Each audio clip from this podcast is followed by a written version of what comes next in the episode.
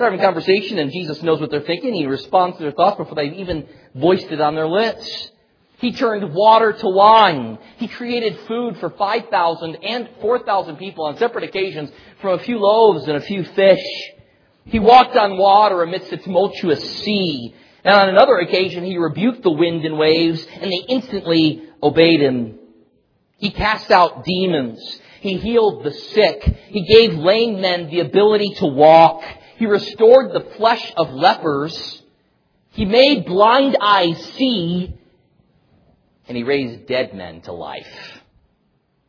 And even with all of this, we know that the recorded miracles of Jesus are just the tip of the iceberg. John 21 verse 25, and there are also many other things which Jesus did, which if they were written in detail, I suppose that even the world itself would not contain the books that would be written.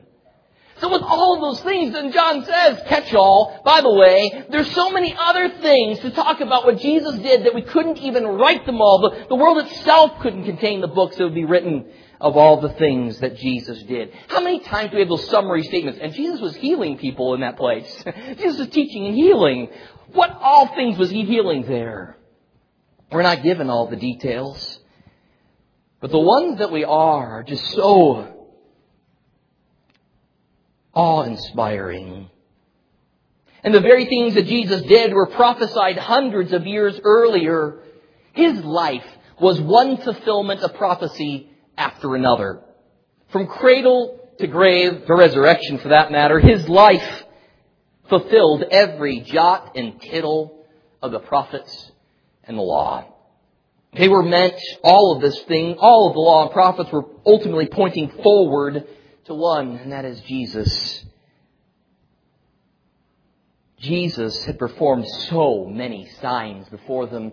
Yeah, he performed 90 acts of power, miracles. He was able to do things that other people cannot do.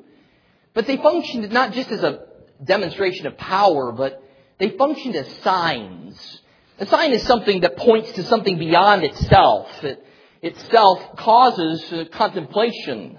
It causes us to consider what is this thing actually pointing toward? Each of the miracles themselves was supposed to demonstrate the reality of who Jesus was. They were meant to lead people to question, who is this one who does these things? We have a couple of occasions which questions like that come up, like, who is this that commands the wind and waves? and they obey him, right? The question is, who is this? The disciples, remember, were scared for their life because of the storm. They never seen a storm like that. They were fishermen. They knew storms, but this storm, they're like, we're going under. It's all over. And when Jesus finishes calming the storm, the picture that we get in that account is that the disciples are more concerned after the storm has been stilled because they're wondering, who is this in the boat with us? Who is this that can take a storm like that and say, be still, and it all goes still? How about when Jesus tells that paralytic, your sins are forgiven? Remember the question that rises in the crowd? Who is this that can forgive sins? Only God can forgive sins. Those are but two good questions that arose, but it seems that understanding of the seemingly obvious answer was lacking. People were not able to trace the miracle to its, what the sign pointed to. But if the signs were given to generate faith, then how do we understand this wide-scale disbelief that existed amidst the, st- the stellar amounts of miracles that Jesus was performing? How could so many people shrug them off and remain unbelieving? I just want to say that we know that John is concerned with this question. How do I know it? Well, besides the fact that he's going to answer and give us a reason for this in the text before us, he starts off his gospel bringing up this issue. John 1, verse 11. Jesus came to his own, and those who were his own did not receive him. From the get-go, from the very beginning pages of his gospel, John has said, Jesus the Word, the Word through whom all things came into being, the Word who was with God and was God, this Word, Jesus, the incarnate Word of God, He came to His own, and His own did not receive Him. They rejected Him. So now John is going to offer us further explanation as to why this should not why this shouldn't be all that unsettling. He's going to give us a reason as to why this rejection should not unsettle us. And that leads us to point number two the mockery that Jesus patiently endured. The mockery Jesus patiently endured. We spend most of our time here this morning. There are two groups that are indicated in the text before us, two groups of negative response that we need to consider together. The first group is a group of eyewitnesses that lacked faith. A group of eyewitnesses, people who had seen these things happen, and they lacked faith. This may be a sort of climax of sorts in, as John records the nation's unbelief. Remember, news of Lazarus' resurrection from the dead by Jesus had traveled through the countryside, so much so that the Jews are even thinking, we should probably kill him.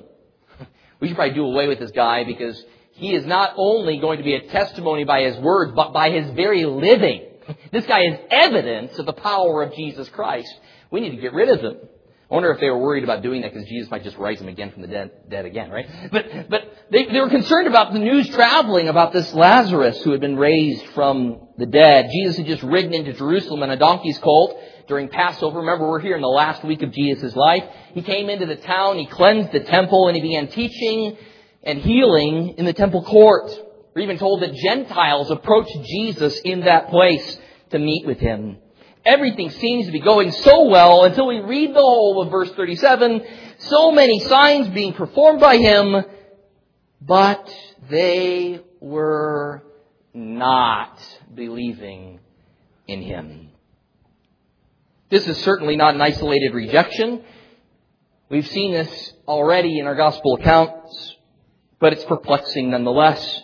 How could the Jews maintain their obstinate unbelief?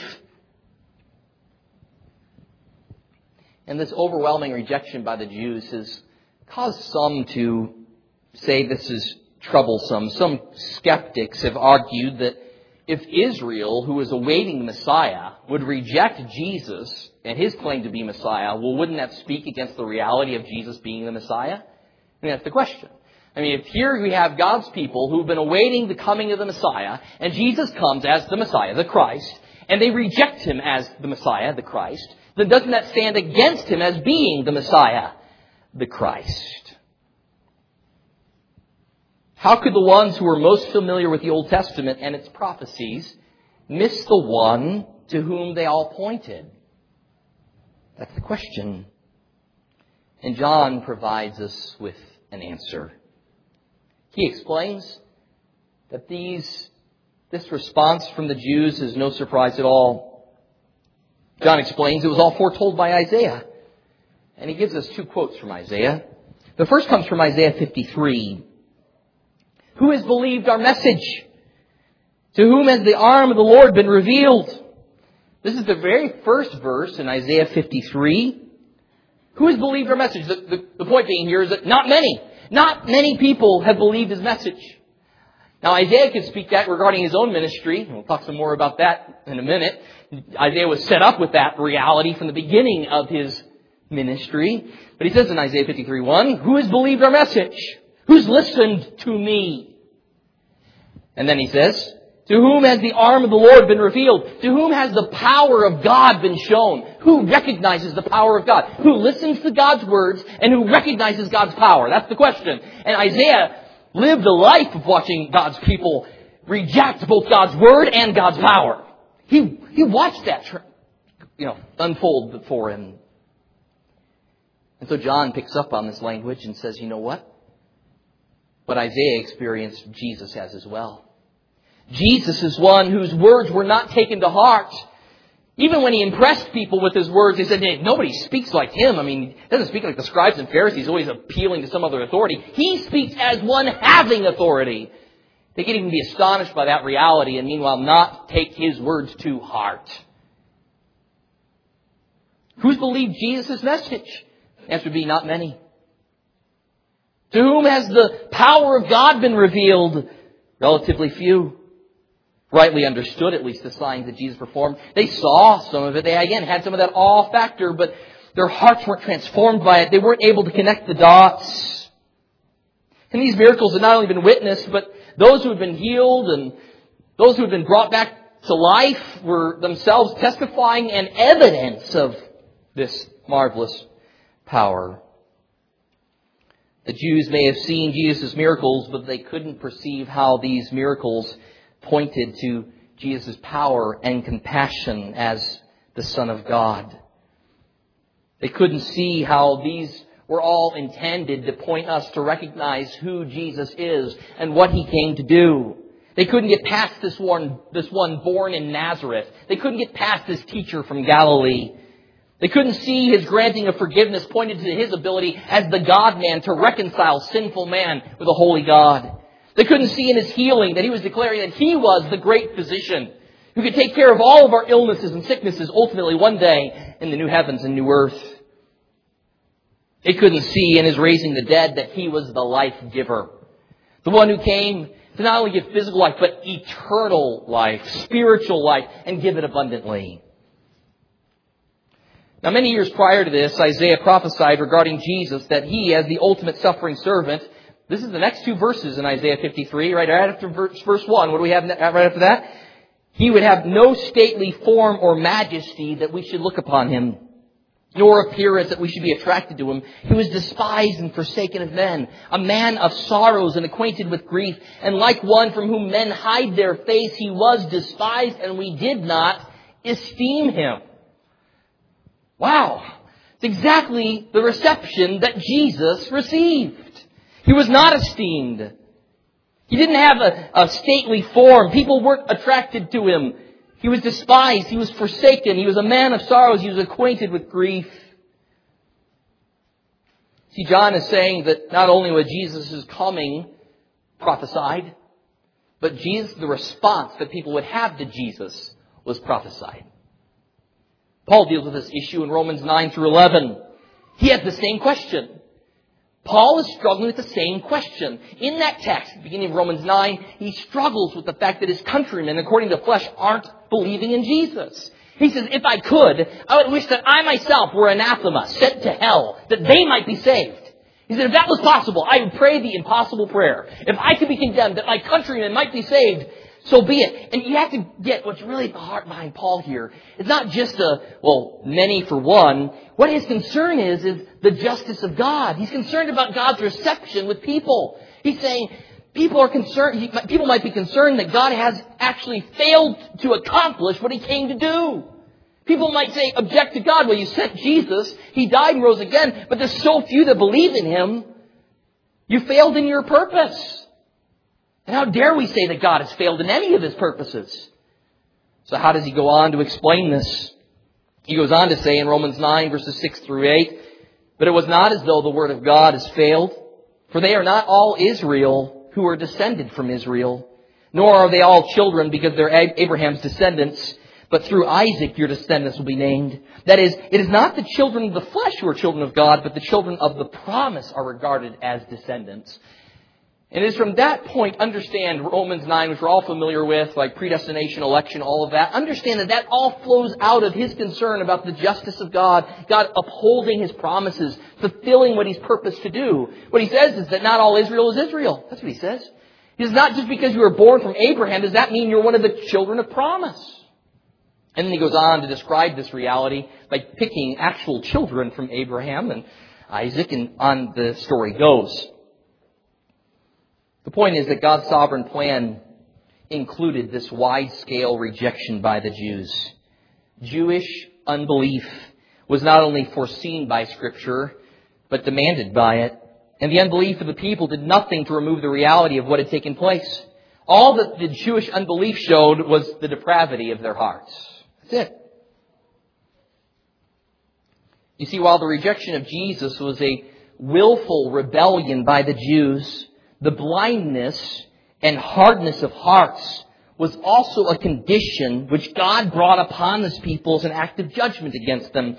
Again, looking back here to John 12, after you see, look at verse 39. And for this reason, they could not believe, for Isaiah has said again, He has blinded their eyes and He's hardened their hearts, so they would not see with their eyes and perceive with their heart and be converted, and I heal them. Now, this is a quote from earlier in Isaiah, Isaiah chapter 6. Also familiar probably with that passage. These are probably the two passages that we're familiar with in Isaiah. If you've spent any time in Isaiah, you know Isaiah 6 and Isaiah 53. Isaiah 53 and the suffering servant, and Isaiah 6 and Isaiah's vision, his being able to see the glory of God filling the temple. And we have a quote now here from Isaiah 6:10. Here we are told that Isaiah was given a difficult task. He's told that your purpose in preaching, in ministry, is to render the hearts of this people insensitive, to make their ears dull, to make their eyes dim. Otherwise, they might see with their eyes, hear with their ears, understand with their hearts, and return and be healed. And when we read that, both in Isaiah and now here in reference to Jesus' ministry, perhaps our first reaction to that is a whole lot of questions and a whole lot of confusion. What? You're saying here that God set up someone to purposely harden hearts? To render hearing ineffective? To make seeing harder? Isn't God loving and gracious? Why would God do something like that? Many have tried to alter these words to remove what's plainly stated, but such actions are not only reprehensible, because we are not to alter the Word of God in any way, but they're unwarranted. The context, both there in Isaiah as well as here, makes abundantly clear just how loving and gracious God is. God is not a cruel monster longing to devour. Jesus' advent was, remember, not at all necessary. He wasn't necessary. Jesus' coming wasn't necessary in order for the whole human race to be sent to hell for judgment. The world stood condemned already. Also remember that God is not dealing with morally neutral human beings. It's not like if God's dealing with people who have never sinned in their life, and now He goes, okay, I'm going to harden your hearts and stuff up your ears and clog your eyes, and you're not going to be able to see what I'm doing. We need to first of all recognize our guilt, and once we do, we quickly realize that we have no platform from which to cry out to the righteous one that he has done something unfair. From what position can we stand in judgment over the righteous God? You see, it's a sheer act of grace and mercy that He puts up with us for any length of time, and that He offers forgiveness and cleansing in His Son at all. And God has been tremendously long suffering with wicked men. I spoke with a student this last week, kind of a moment with one student in my office, and the student was asking, was struggling with the issue of God sending people to hell that live in nations where the gospel is not. And his objection to Christianity as a result is on the basis of how can that be a just God who sends people to hell because they've never heard about Jesus, because they live in a country where Jesus hasn't been proclaimed. Because obviously, perhaps you've come across those questions before as well. Maybe you've had those questions, maybe you've encountered people with those questions. And certainly there's many different things that could be said, but among the things that should be said, I would mention these. First of all, we must remember that God does not send anyone to hell for merely not hearing about Jesus. Hell is the place for sinners. And we have all sinned and violated and gone against God's will, whether it has been written because we have the Bible or against our consciences with, with which God has written His law on our hearts. God has made enough evident about Himself that the whole world comes under rightful condemnation. And so we need to recognize that hell is a consequence not for failing to hear the gospel, but because we're sinners. And a righteous God must punish sin.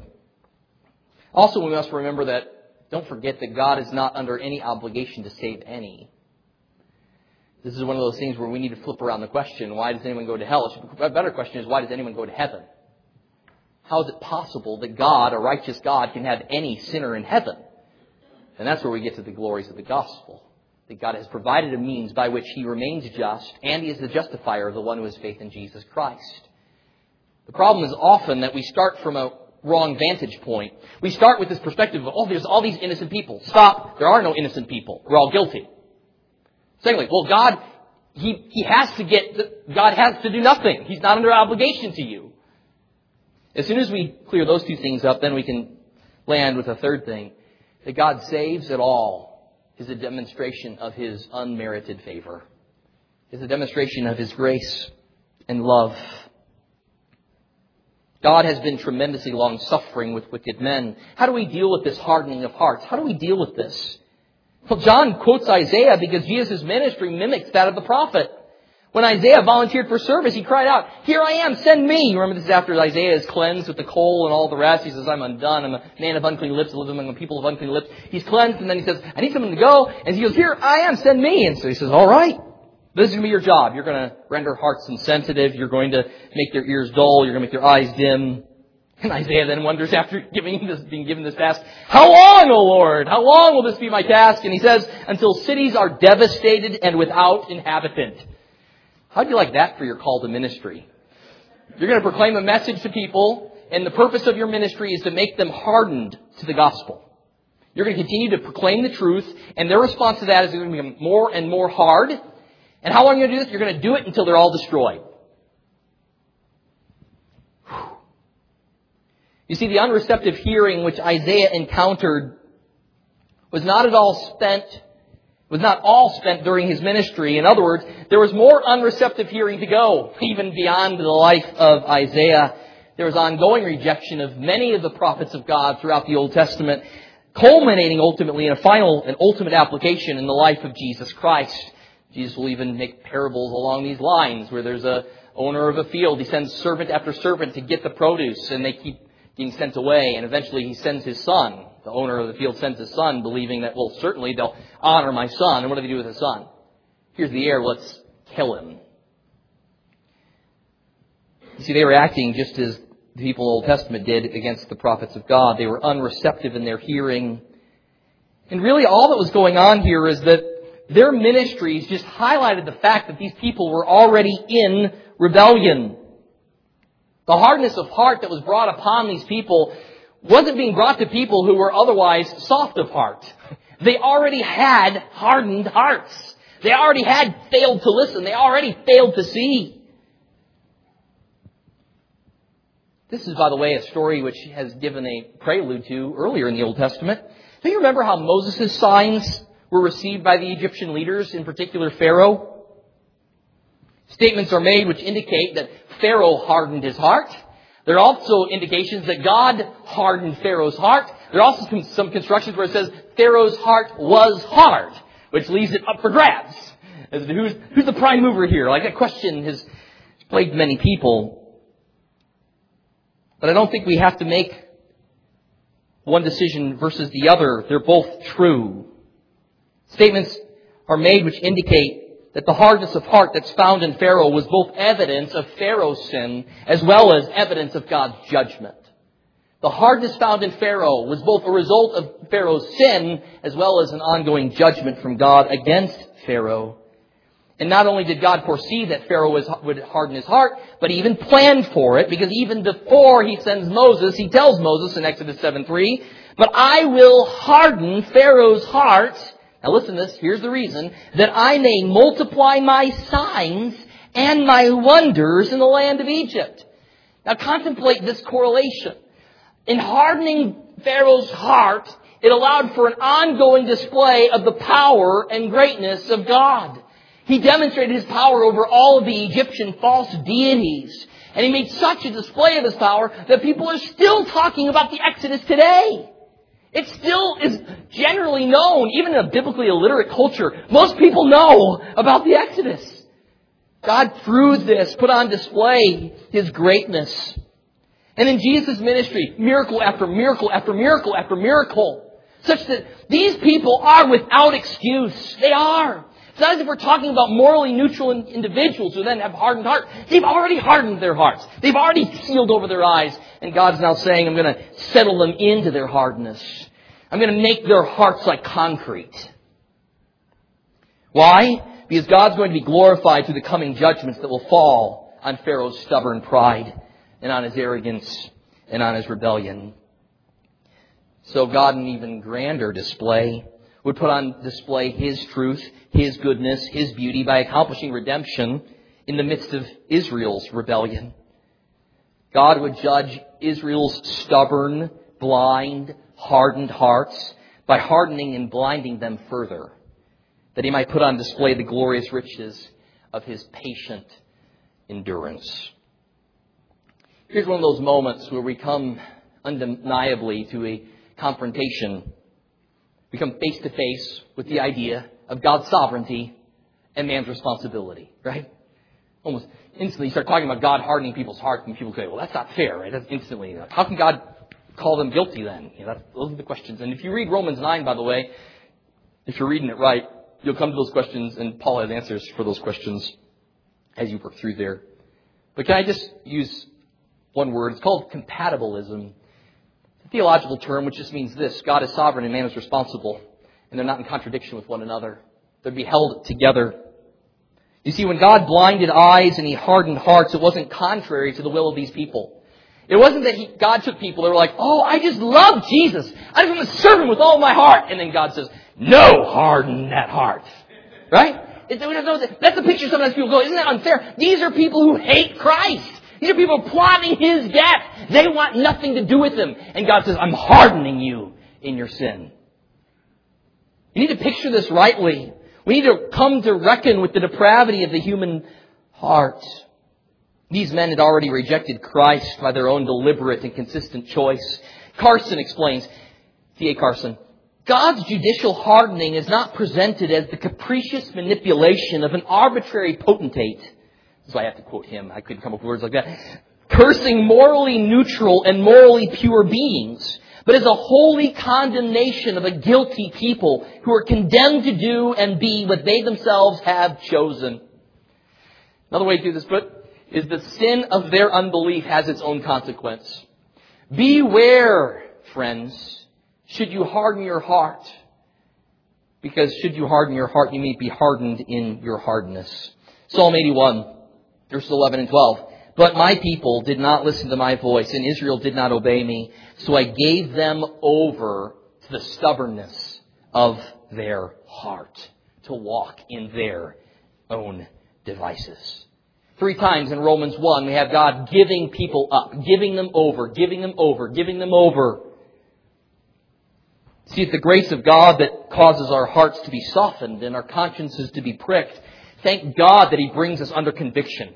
When's the last time you said to God in prayer, Thank you, God, that you bring conviction to me. Thank you, Lord, that you show me my sins. Thank you that you have made me receptive to your word. That is a grace from Him. Our hearts tend towards hardness. God is the one that softens the heart. He makes the conscience um, be prickable such that we would recognize and see our sin. God ultimately doesn't have to exert some special power for depraved, fallen, wicked sinners not to believe. He merely needs to leave the sinner to himself. As Pink declares, it's an unspeakably solemn thing to trifle with the overtures of God's grace. Seek the Lord while he may be found. How shall we escape if we neglect so great a salvation? The point is that when people, after repeated invitations and warnings, reject and spurn God and the gift of His Son, God hardens them in order that those that they would not, those who were not willing to repent are made not able to repent. They will not even be a sham of outward, hypocritical, disingenuous repentance. There will be none of it.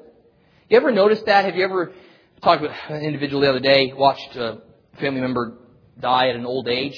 person had been re- rejected the gospel throughout his life, and on his deathbed was just as hard as he had ever been. In that moment, you go, wouldn't he at that moment go, hey, it's all over. Here's an opportunity to come to Christ. Like, the gospel is still available to him. He can take a whole life of sin and he could bring it to Jesus and Jesus could forgive him of whatever it is and cleanse him and give him his righteousness and bring him to heaven. And in that moment, he clenched his fists and his teeth and remained stubbornly unrepentant. Remember what's required in salvation is for God to grant us repentance and faith. We have to be drawn by the Father. We have to be born again. And while Jesus was shining as the light of the world, Israel was sitting largely in darkness. But it wasn't for lack of light. It wasn't for lack of evidence. It was for lack of vision. It was their willful blindness of their eyes, the hardness of their hearts that kept them in the darkness. But this willing rejection was simultaneously a manifestation of God's judgment against them. It could be simultaneously said that they would not come to Jesus and they could not come to Jesus. Both were true. This is why, again, Romans 1, with the depiction of God giving people over, homosexuality is used in particular there in that text to describe this. Homosexuality is itself a sin, but it's also depicted there as a judgment. It's both a sin and a judgment. It says God is giving them over to these vile passions to do what is unnatural. The picture there is that, yes, it's obviously sin. It's been declared as such in other places in Scripture as well. But it's being depicted there as a statement of God's judgment against the wicked people who fail to honor God as God, who suppress the truth of unrighteousness, who exchange the glory of the incorruptible Creator for the, that of the image of corruptible creatures and four-legged animals. But ultimately, the point of connection with Isaiah's prophecy is for this reason to prove the point that God's purpose and plan was not being frustrated by the seemingly turn, the seeming turn of events. In fact, the events were transpiring precisely as God had foretold they would transpire. All the characters are fulfilling their respective roles. All the antagonists are coming together to accomplish their plans, or so it would seem. God is at work through this very rejection to bring salvation to the entire world. So rather than wringing our hands over the unbelief of the world, we ought to rejoice in a sovereign God who accomplishes his purpose even through the unbelief of people. Leon Morris says, the ultimate cause of all there is is a genuinely theistic universe must be found in the will of God. God's purposes are not frustrated by the opposition of evil people. They are accomplished. God is so great that He accomplishes His plan even through the dastardly plans of evildoers. John indicates that Isaiah, what Isaiah saw here, this is super fascinating, was Jesus. These things Isaiah spoke because he saw his glory. And he spoke concerning him. In this far off vision, Isaiah was given a glimpse of the Messiah. We know in Isaiah 53, everybody instantly connects that. That's Jesus. Like, that's the crucifixion. But interesting here, he makes this statement after quoting from Isaiah 6. And there in Isaiah 6, he says that he saw the glory of the Messiah. He saw Jesus' glory. Pink says, one of the sublimest descriptions of the manifested deity found in all the Old Testament is here applied to Jesus. The one born in Bethlehem's manger was none other than the throne sitter before whom the seraphim worship. God had taken every element into account, for it was and is his story. It's upon this, this dark backdrop that he would make a public display of the greatness of both his wrath and his love, his justice and his mercy, his anger and his grace, his power and his compassion. Christ's enemies would gather together, plot against Jesus. They'd bring him to the cross, but the cross would give way to the crown. Jesus' humiliation, his suffering, his death would be swallowed up by victorious resurrection, exaltation, and never ending life. There's a second group that's present here, though, as well. There are some that were told were believing, but weren't making profession. There were some that believed, however, even among the leaders were told, but their belief didn't make it to a public hearing because they feared that if they professed faith in Christ, it would have implications on their entrance into the synagogue. They were concerned they'd be excommunicated if they made public testimony regarding Jesus. Some have said that maybe you could describe them as having minds that were persuaded but hearts that weren't converted. They were scared to identify with Christ for fear, for fear of being kicked out of the religious community. And remember this too, that would have both religious and social repercussions for them. They cared more about, ultimately, this is what John says, they cared more about, literally, the glory of men than the glory of God. Otherwise translated, the applause of men, the accolades of men, the approval of men, than the approval, the accolades, the praise of God. At the point where believing Jesus might cost them something, they didn't believe. We still deal with people of the same variety today. Or maybe on a piece of paper where it doesn't mean anything otherwise, they'll mark, yeah, I'm a Christian, maybe on one of those surveys, But when it comes to the very, the way they live their life, Christ has no impact on the way in which they live. A man who is born again is transformed. And while we're not saved by works, we're saved for good works, and we will be transformed and made different. It's interesting that Romans 10, 9, and 10 includes both believing and confessing in the description of those who are saved. And I think the point is that they go together. What would it mean to believe but not confess? What would it mean to believe and not confess? We must not succumb to the error of private Christianity. Private Christianity is a contradiction in terms. There is no such thing as a private Christian. no such thing. If you're a Christian, you've been united to a community. So you are part of the people of God. You're part of a community. How do you do any of the let us exhortations of Scripture apart from having somebody other than yourself? you need to have more than one, at least, bare minimum, in order to practice those things. And not only that, but we're made ambassadors when united to Christ. We can't help but tell others about Him. It's sad that the reaction of these rulers is not an isolated occurrence. It still happens to this very day. There are many who operate out of self-interest, who prefer the approval of sinners over God's approval, who work their whole life to gain the whole world, yet forfeit their souls. Chapter 12 ends with what should be understood as a summary of Jesus' ministry. There's an invitation here to believe upon Jesus Christ. We know that Jesus didn't tire in calling those in darkness to come to him to light. And so point number three, we see the message that Jesus proclaimed. First of all, just three quick things to say here. First, that Jesus was specially sent by God the Father. He repeatedly made that clear. He acted in accordance with God's will. He spoke in accordance with his Father's word. Everything he said, he said what his Father told him. He didn't speak on his own initiative. The relationship is also seen between him and his Father throughout his ministry. There is no separation between Jesus and the Father. If you believe in Jesus, you believe in the Father. If you've seen Jesus, you've seen the Father. This is because Jesus is uniquely able to reveal the Father to us as God in the flesh. Thus, faith in Jesus, as Carson says, is not faith in a merely human agent, one more prophet, but faith in God, mediated by God's supreme self-disclosure, the Word incarnate, the God-man, His unique Son. If it's not faith in Him, then it's not faith at all. And so closely is the Son, the Word, identified with the Father, that to see Jesus is to see the Father who sent Him. Jesus was specially sent by God the Father Second thing, Jesus is the Savior of the world. Jesus describes himself again. He is the light of the world. He calls men out of darkness. He's the sole giver of eternal life. What joy unending there is in that truth. That if you accept Jesus' words, if you trust in His person, you will receive eternal life.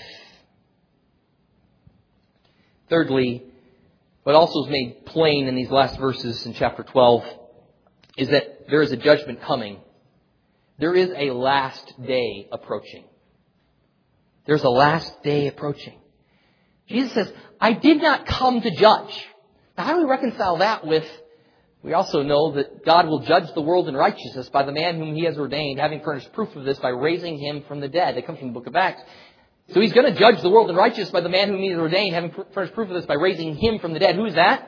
Jesus. So he's going to judge the world through Jesus one day. Jesus meanwhile says, I didn't come to judge the world. What's this reference to?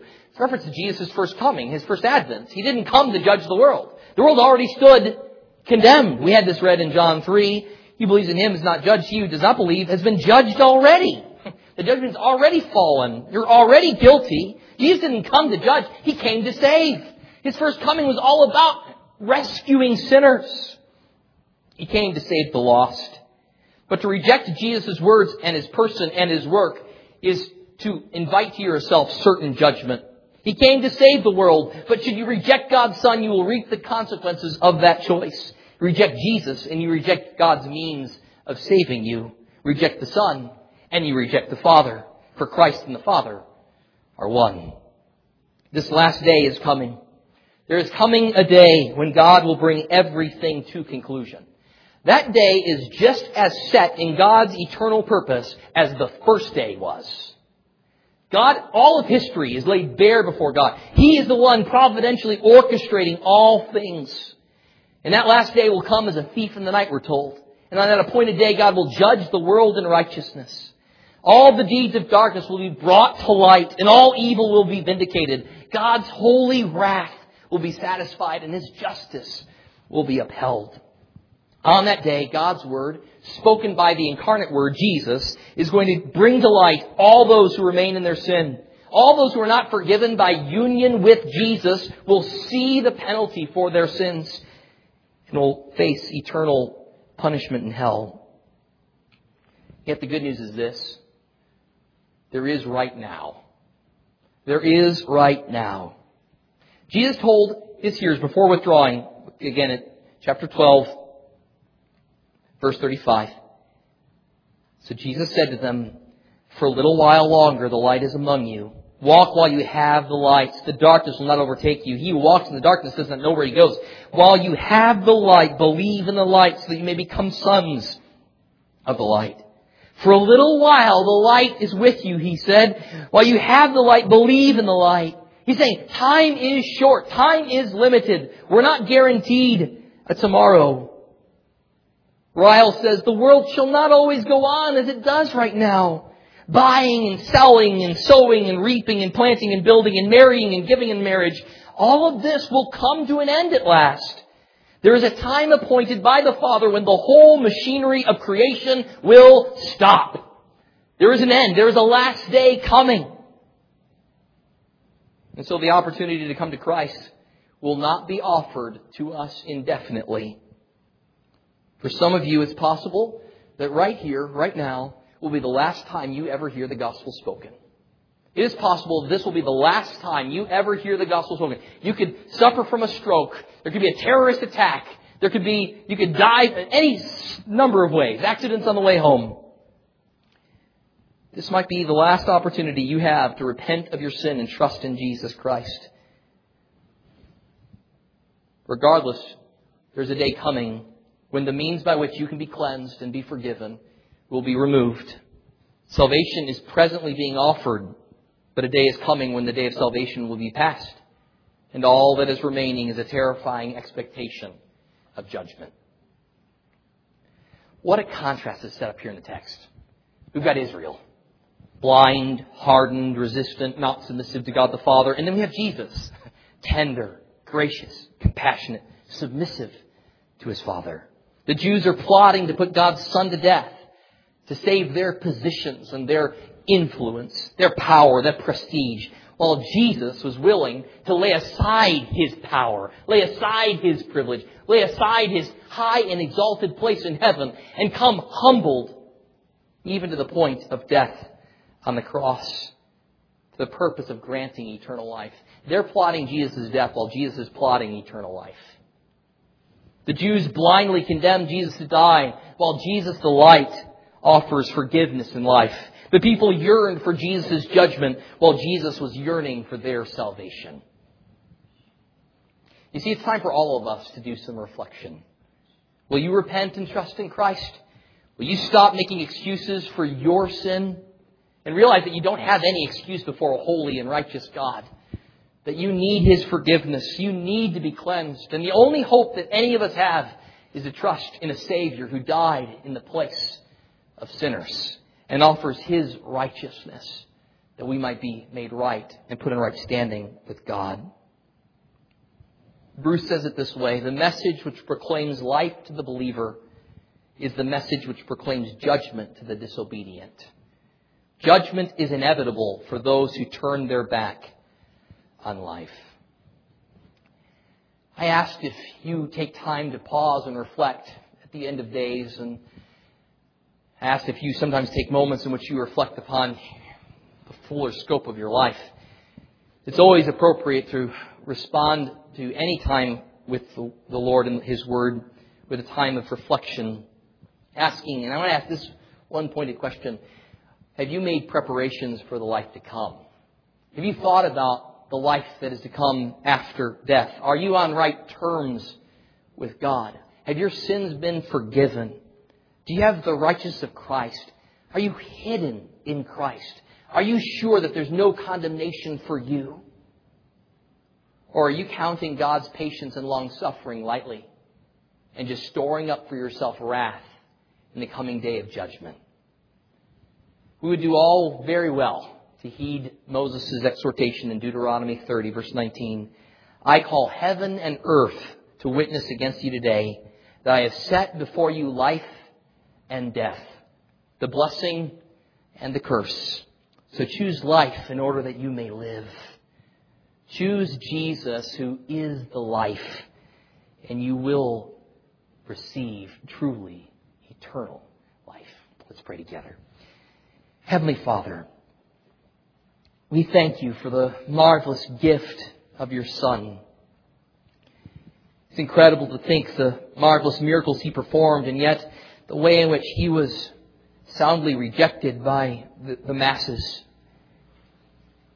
We know that even these events were being used by you and orchestrated by you to bring about salvation to all those who would trust in him, to bring about redemption. And if you can work through the rejection of, of, of your Son to bring about such a glorious end, we know that in the everyday circumstances we encounter rejection, that you are still at work and can bring to pass your good purposes. Help us to trust you in those moments. Help us to recognize that you are at work. And Lord, I pray for those who are lost in this room. This may indeed be the last time they hear the gospel, and if that be the case, I pray that they would savingly receive Jesus Christ. They would open their eyes, make soft their hearts, cause them to receive Jesus, to yearn for Him, to long for Him, to love Him with all their heart, mind, soul, and strength. Cause them to be born again. Grant them repentance. Grant them faith in your Son. Thank you that you have made a way by which we can be made right with you. Ask that you would continue to save a great host of people from every tribe, tongue, and nation. We know that you're doing that, and we know that one day heaven will be filled with a redeemed humanity. New heavens and new earth will be set up. We look forward to that wondrous day. In the meantime, help us to be consistent with the gospel, telling others who are lost about a wondrous Savior and Lord. We pray in His name, Jesus Christ. Amen.